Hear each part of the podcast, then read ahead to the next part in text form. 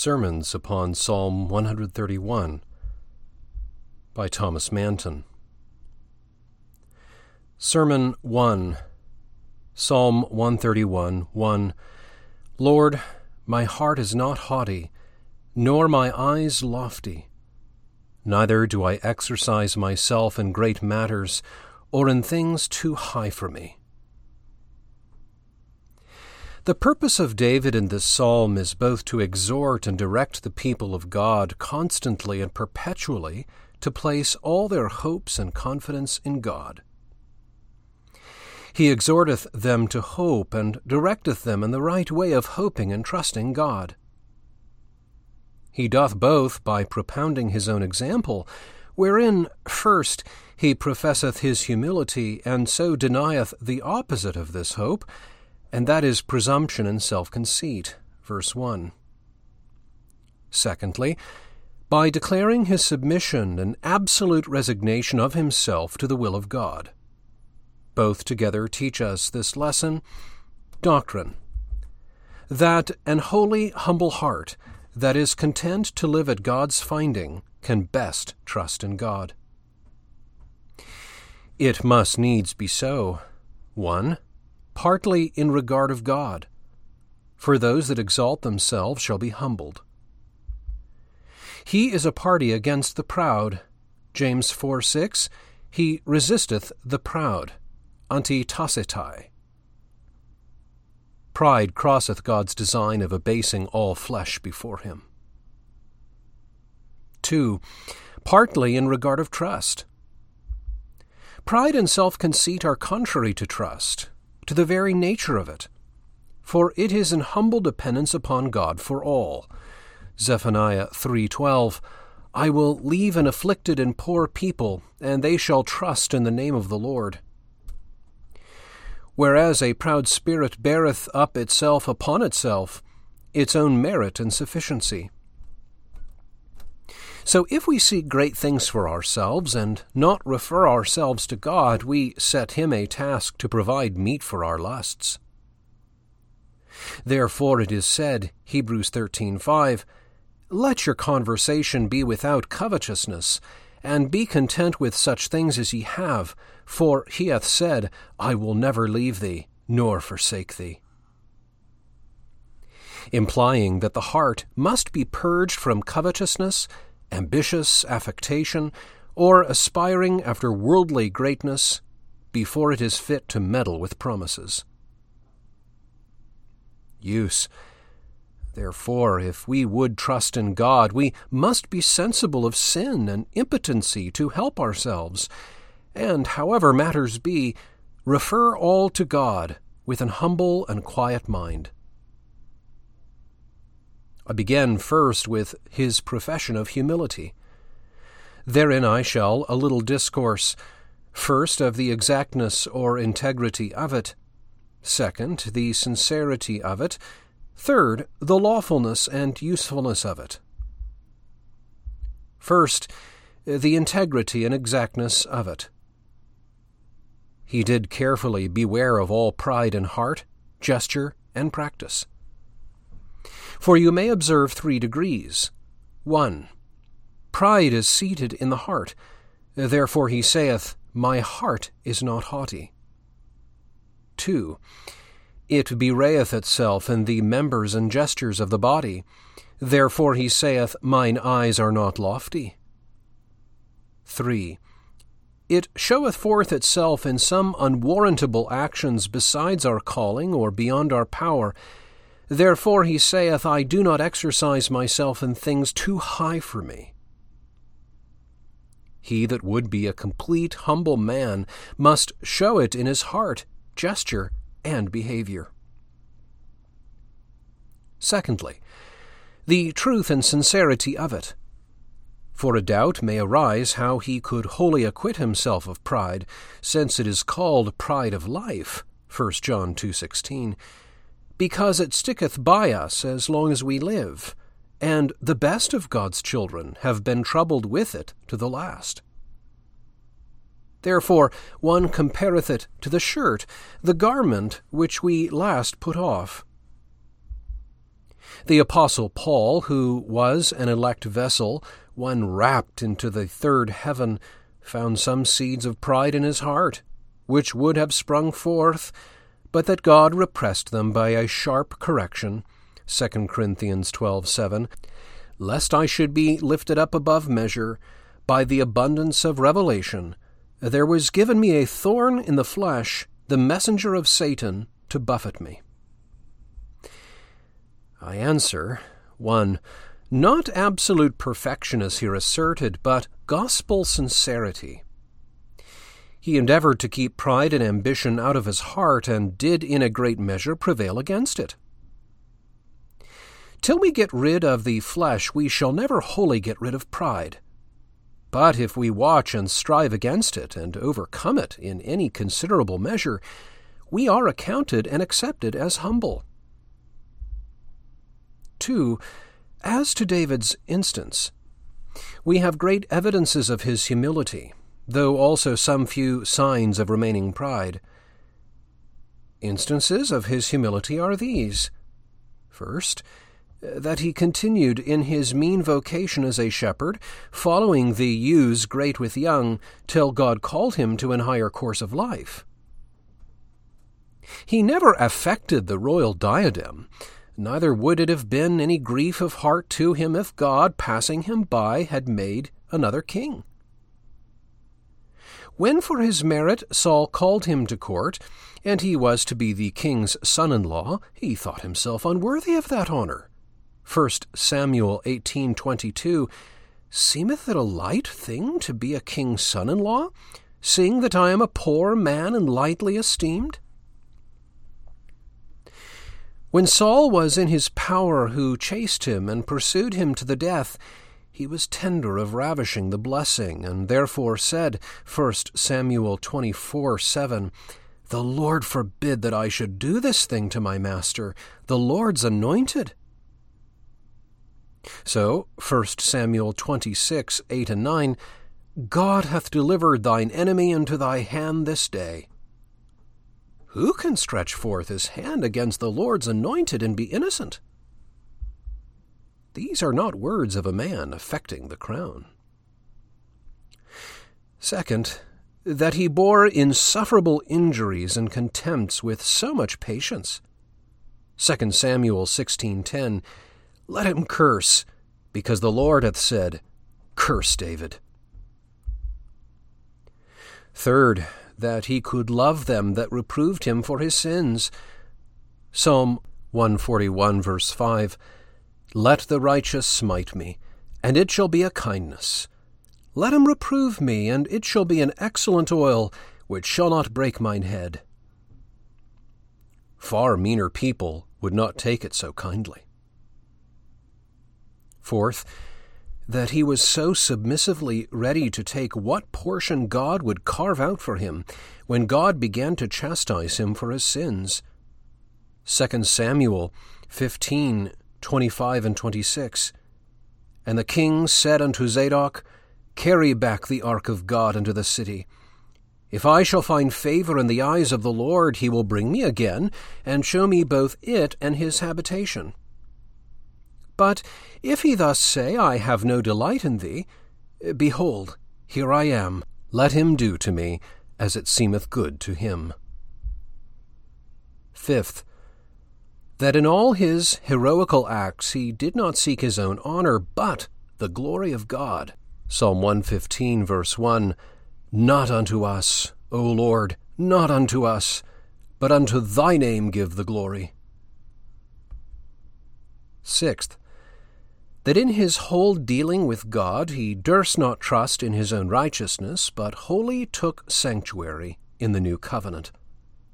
Psalm 130, verses 3 and 4 If thou, Lord, shouldst mark iniquities, O Lord, who should stand? But there is forgiveness with thee that thou mayest be feared.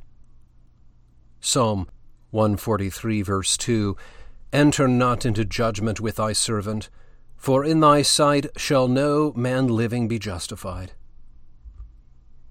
Now judge you whether a man that found all this in himself could not say, Lord, my heart is not haughty. Yet, notwithstanding this, David was not wholly divested of this evil habit of pride, but something of it remained in his heart. Some strings of this evil root were found there. Why else doth he beg of the Lord to be kept back from presumptuous sins? Psalm 19:14. In the Hebrew, from prides. He found some inclination, else why should he pray they had dominion over him? So when the people all about were subdued by him, he began to be drunk with worldly prosperity. Psalm 30, verse 6 In my prosperity I said, I shall never be moved. Again, no man can deny but that his heart was lifted up with pride when he caused the people to be numbered from Dan to Beersheba, that he might know what a mighty king he was. 2 Samuel 24, verse 2, which vainglory of his cost him and the people dear. Yet, notwithstanding all these remnants of pride, he doth and might say, Lord, my heart is not haughty. 3. Therefore I add, for the truth of his plea he appealeth to God, and from all those that are affected like David, God will accept of the appeal. First, he could in truth of heart appeal to God. Lord, my heart is not haughty. He appealeth to him who knoweth all things. Lord, from whom nothing is hid, thou knowest that this is the very disposition of my soul. If I have anything, it is from thee. It is thy providence which brought me from following the ewes great with young to feed and govern thy people. Such an holy man would not rashly invoke God and take his holy name in vain, but, knowing his integrity, durst call God to witness. The saints are wont to do so upon like occasions, as Peter, John 21:17, Lord, thou knowest all things, thou knowest that I love thee. They know they have a God that will not be deceived with any shows, and that he knoweth and approveth them for such as he findeth them to be. So Job doth in the sincerity of his heart appeal to God Behold, my witness is in heaven, and my record is on high. Job 16:19. So Jeremiah chapter 17 verse 16 I have not desired the evil day, Lord. Thou knowest. Bold men, that mind not what they say, may falsely and rashly appeal to God. But it is one thing what some do in passion and with a troubled mind, as Sarah, Genesis 16:5, the Lord judge between me and thee. And it is another thing what holy persons, divinely inspired, do upon deliberation, and having considered what it is to make an appeal to God out of the tranquillity of a good conscience, and upon new covenant terms. Second, from those that are affected like David, God will accept the appeal. For in the account of God we are that which we sincerely desire and endeavor to be, and for the general course and tenor of our lives are, though there be some intermixtures of failing. David saith, Lord, my heart is not haughty, and yet he was not altogether free from pride. His profession respecteth his sincere purpose and constant endeavor, and that predominant disposition of his soul. God himself confirmeth such appeals by his own testimony.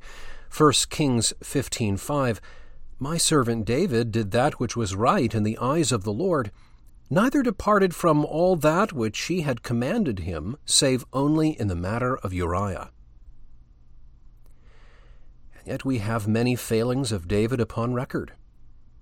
He sinned many other times and ways besides in the matter of Uriah.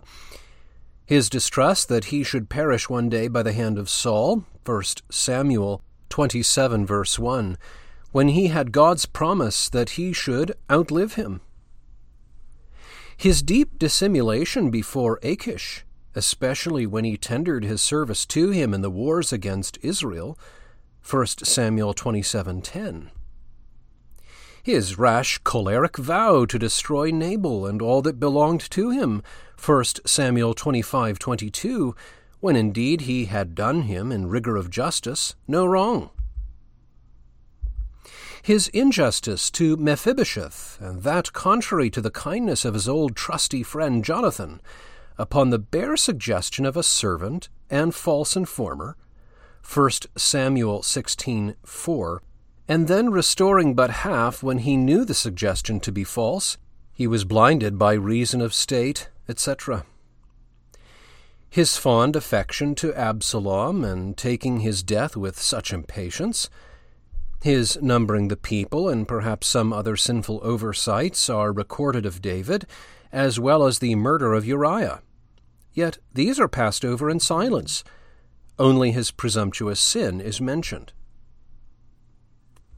Such a testimony also doth God give of Job, when he saith to Eliphaz the Temanite, Job 42 7, My wrath is kindled against thee, and against thy two friends, because ye have not spoke of me that which is right, as my servant Job. Yet he himself confesseth that he had spoken amiss of God, verses 3 and 6. And in the third verse, I have uttered that I understood not. Therefore, verse 6, he abhorred himself and repented in dust and ashes. But these things, so inconsiderately spoken by him, fell from him besides his purpose and out of mere human infirmity, and therefore not laid to his charge. He was right in his main cause, though he had his failings. Rash expressions in a fit of passion are passed by, when there is not a corrupt disposition of heart.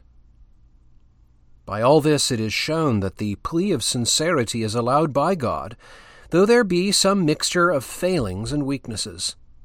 Thirdly, the lawfulness and usefulness of it. Is not this boasting like the Pharisee? Luke 18:9 God, I thank thee, I am not like other men. If David were thus humble, why doth he speak of it? Is he not guilty of pride while he seemeth to speak against pride? It is a saying of Austin's, Magis Deo placet humilitas in malis factis, quam superbia in bonis factis. Humility in bad actions is more pleasing to God than pride in good actions. Answer We must not conceive so of what was spoken through the instinct and inspiration of the Holy Ghost by such a holy person. This is spoken either as first a necessary vindication or second a necessary instruction. 1 as a necessary vindication against the censures and calumnies of his adversaries. Saul's courtiers accused him as aspiring after the kingdom. Yea, his own brother taxed him of pride when he came first abroad. 1 Samuel 17:28 I know thy pride and the naughtiness of thine heart, for thou art come down to see the battle. If his brother would calumniate his actions, much more might others. Now it is for the honour of God that his children, as they would not commit a fault, so they should not be under the suspicion of it. Therefore he appealeth to God. 2. A necessary instruction. For whatsoever David said or wrote here, he said or wrote by the instinct of the Holy Ghost, that Israel may learn how to hope in God now, herein David is a notable pattern of duty both to superiors and inferiors. First, to superiors. God had required in his law that when he had given them a king, their hearts were not to be lifted up above their brethren. Deuteronomy 17:20. If any might seem to have cause to be lifted up, David much more. He was famous for notable exploits and heroical actions. He had vanquished the lion and the bear, vanquished Goliath, the great champion of the Philistines, waged great wars, and always returned a conqueror.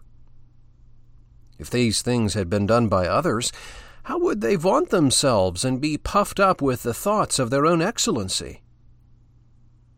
We see how mean people, upon far lighter occasions, are wont to boast. Second, to meaner people.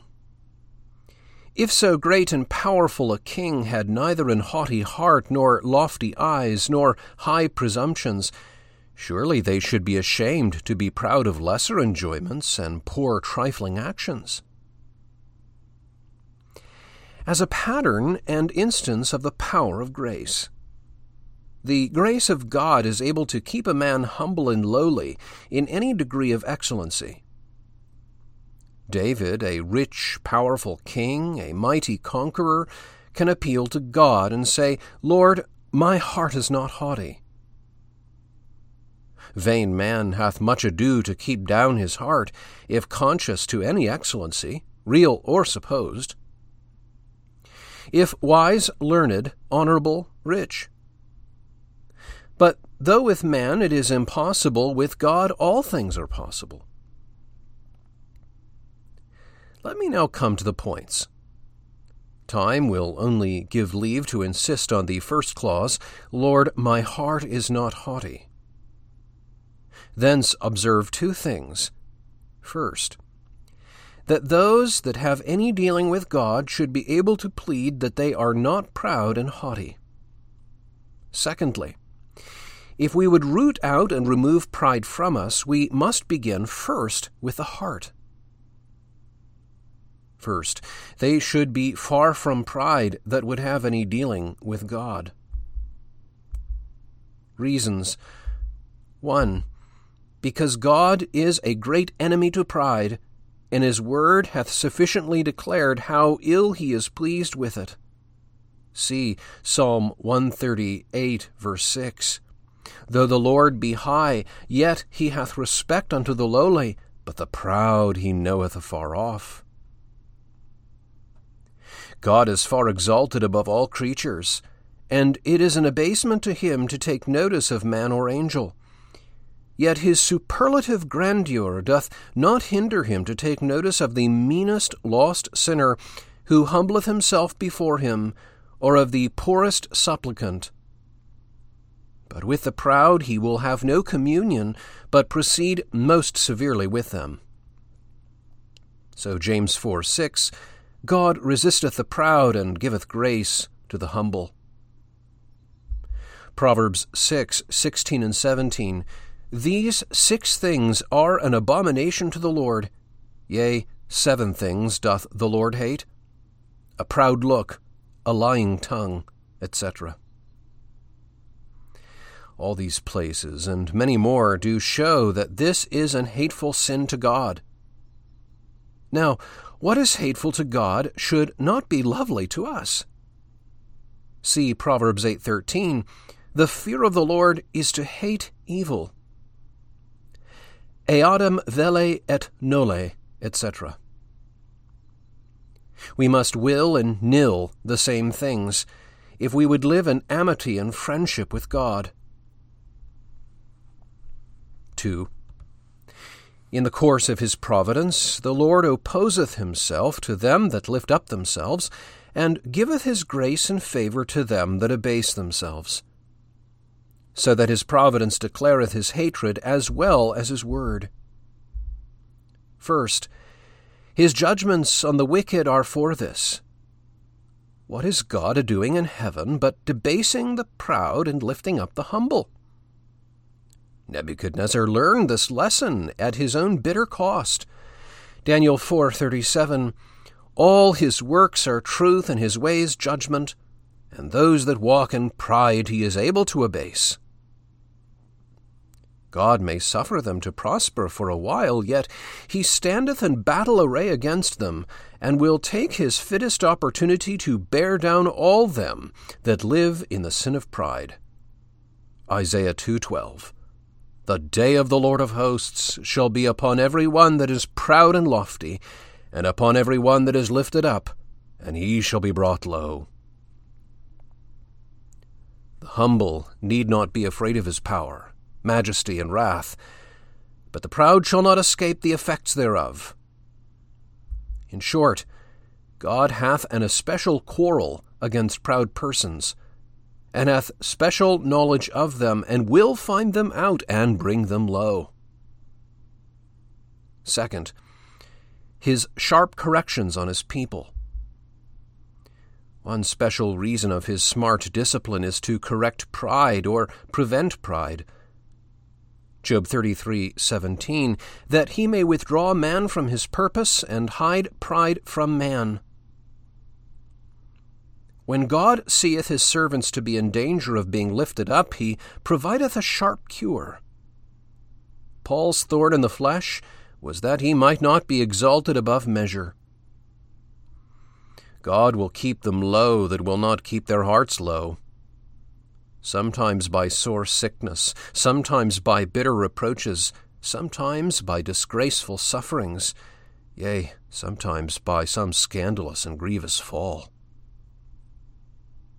Third, consider the reasons why the Lord hateth it so, and sets himself against it.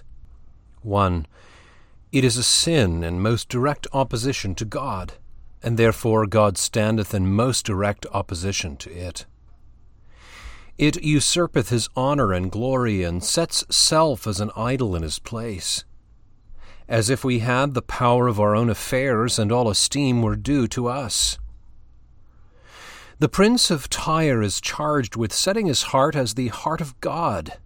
Ezekiel 28 2 Though we do not say it openly by so many explicit thoughts and words, we say it implicitly by secretly arrogating to ourselves glory and honor, or seeking to ourselves our own esteem and advancement in all that we do. This is like Reuben, who went into his father's bed. God is the first cause and last end we have all from God and for God, not from ourselves nor for ourselves. 2.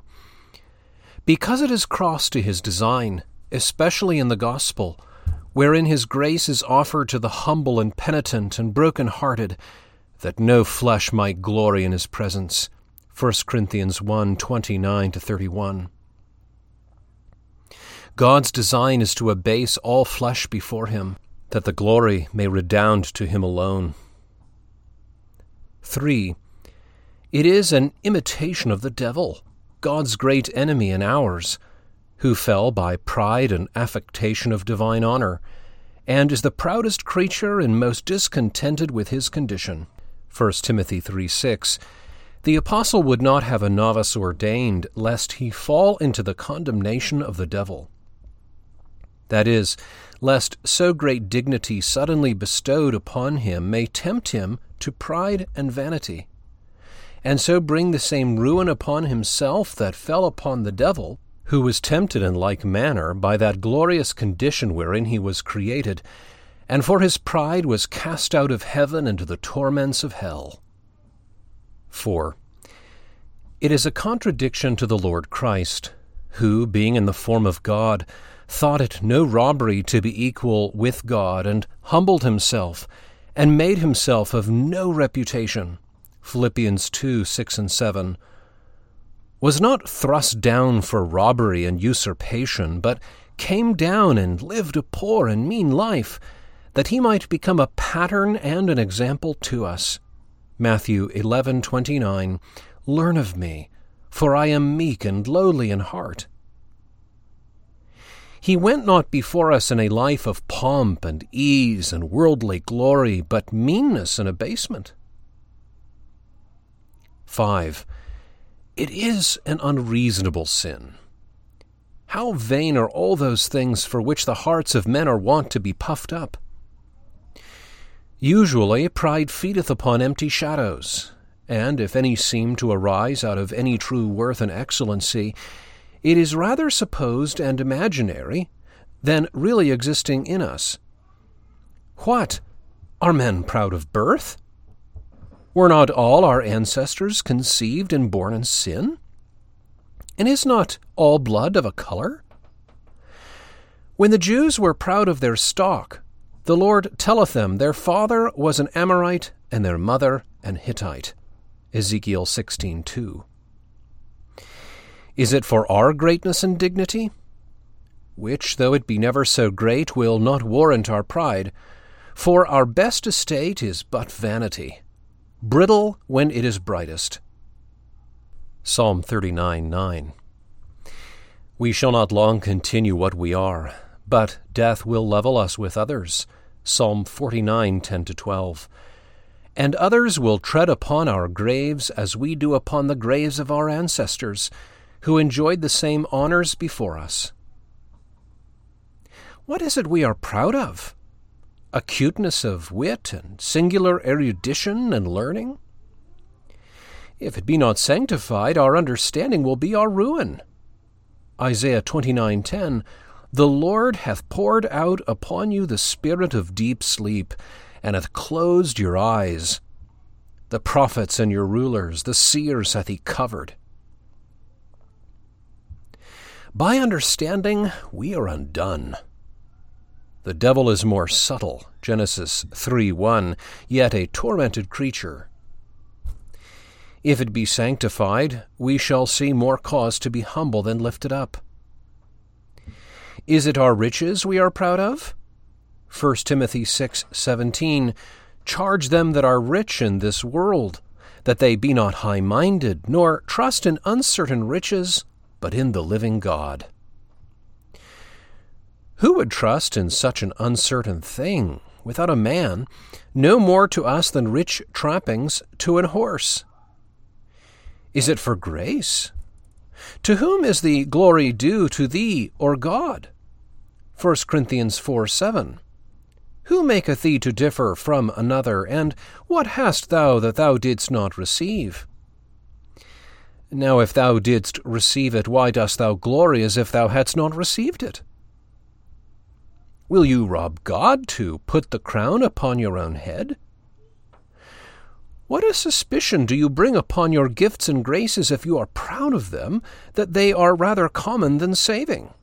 1 Corinthians 8, verses 1 and 2, rather supposed and imaginary than real. Galatians 6 3, If any man think himself to be something when he is nothing, he deceiveth himself. Usually, common gifts and common graces are of a more swelling nature. 6. Because of the mischiefs of pride, what was the bane of our first parents and the whole world of mankind but pride? What hath divided the church and tore it in so many factions but pride? Therefore the apostle, when he presseth to unity and like-mindedness, he giveth cautions against pride. Philippians 2, 1-3. Let nothing be done through strife or vainglory, etc. What divideth friends and neighbors but pride? Only by pride cometh contention, saith Solomon. Proverbs 13:9.